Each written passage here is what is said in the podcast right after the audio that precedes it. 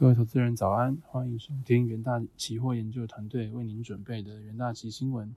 首先带您看到全球重要财经焦点，在美股盘后的部分，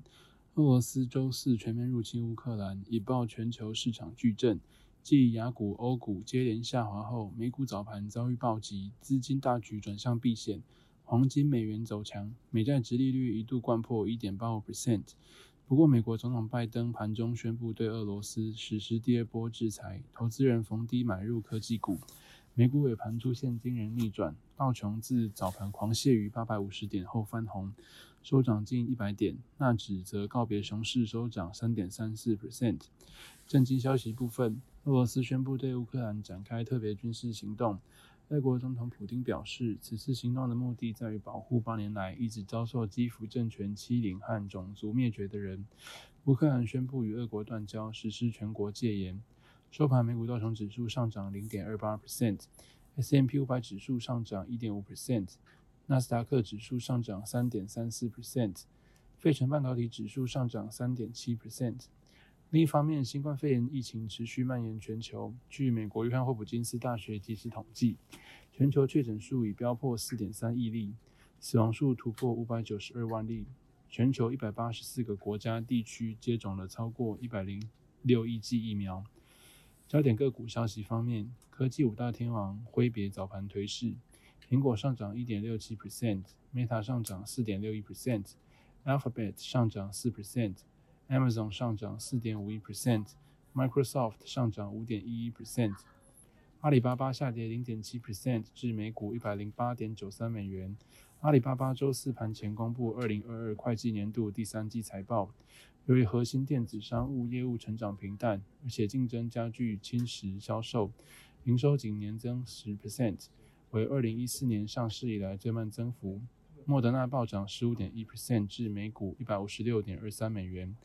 莫德纳最新财报表现亮眼，每股纯益为十一点二九美元，营收为七十二亿美元，皆优于分析师预期。该公司预计今年将销售至少一百九十亿美元的新冠病毒疫苗。再来带您看到纽约汇市，俄罗斯向乌克兰发动入侵，促使投资人涌向避险资产。美元对一篮子货币周五一度升近。升至近两年新高，G10 货币纷纷走贬。纽约尾盘，美元对一篮子主要货币的 ICE 美元指数涨零点九 percent，盘中最高触及九十七点七四，为二零二零年六月以来最高，最低九十六点二二。其他货币方面，欧元对美元汇率报一欧元兑换一点一一九二美元，英镑对美元汇率报一英镑兑换一点三三七二美元。澳币对美元汇率报一澳币兑换零点七一六一美元，美元对日元汇率报一美元兑换一百一十五点五二日元。在能源盘后的部分，WTI 原油期货价格周四收高，WTI 原油和布兰特原油盘中高点均创二零一四年以来首次突破一百美元。西俄国军队与坦克入侵乌克兰，并在普丁总统的授权下对乌克兰发动空袭。俄国对乌克兰发动攻击被视为。一一九零年代巴尔干战争，甚至二战以来欧洲最大规模军事行动，在疫情和供应链瓶颈导致全球经济不确定时期，俄军的行动加倍引起供应链中断中断的担忧情绪。收盘价部分，四月交割的 WTI 原油期货价格上涨零点八 percent，四月交割的布兰特原油期货价格上涨二点三 percent。再来看到金属盘后。俄国对乌克兰动武，随着地缘政治风险和通膨压力增高，黄金期货周四上涨，盘中一度涨至十七个月以来最高价。世界黄金协会表示，黄金是规避系统性风险和意外市场事件的良好工具，没有一次例外。由于黄金扮演战略资产的角色，因此可以预期，在地缘政治风险、高通膨和市场波动等因素加总之下，黄金将吸引更多需求。收盘价部分，四月交割的黄金期货价格上涨零点八 percent，三月交割的白银期货价格上涨零点六 percent，三月交割的铜期货价格下跌零点六 percent。再来带您看到国际新闻，《华尔街日报》周四引述知情人士报道，美国证券交易委员会正在调查特斯拉执行长马斯克与其胞弟金巴尔进来的股票出售是否涉及内线交易。消息传出后，特斯拉股价周四盘中一度下跌，随后在午盘回升，中场收涨四点八 percent 至每股八百点七七美元。第二则国际新闻，电动卡车制造商 Nikola 周四公布去年第四季财报。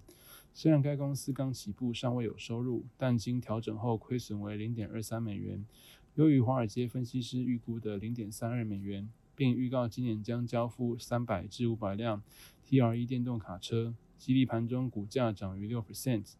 Nikola 执行长 Mark Russo 表示，第四季将开始向客户与经销商交付 T-R-E 电动卡车，并于三月二十一日开始生产。也说正提高亚利桑那州的车厂的产量。预估扩厂计划将在二零二三年第一季完成，届时能替公司每年增加最多两万辆电动卡车的产能。接着进入三分钟听股期单元，首先带您看到强势股期部分，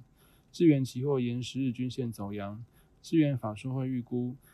第一季营收季增将超过十五 percent，其中 MP 与 NRE 季增双位数百分比。IP 增加个位数百分比，主要来自 MP 产品组合优化与精准量产。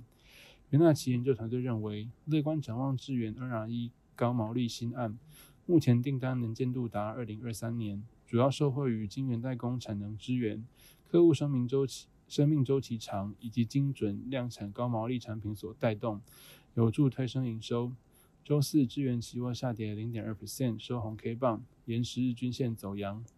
而在弱势股息方面，联发科期货吞黑 K 棒，季线失守。二月二十四日，高通传出最新的五 G 旗舰晶片将委托台积电代工，将缓解过往高通受限三星良率不顺、晶片过热导致出货迟缓的现象。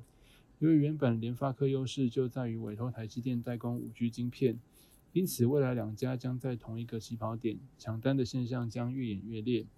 周四，联发科重挫五点三六 percent。跌破长短均线。元大期研究团队认为，联发科期货主受到俄乌两国引爆冲突，导致台指期大跌，拖累整体半导体类股下挫。此外，部分半导体产业使用的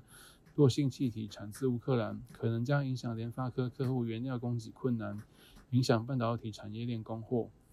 好的，以上就是今天的重点新闻内容，谢谢各位收听，我们下周的元大旗新闻再见，拜拜。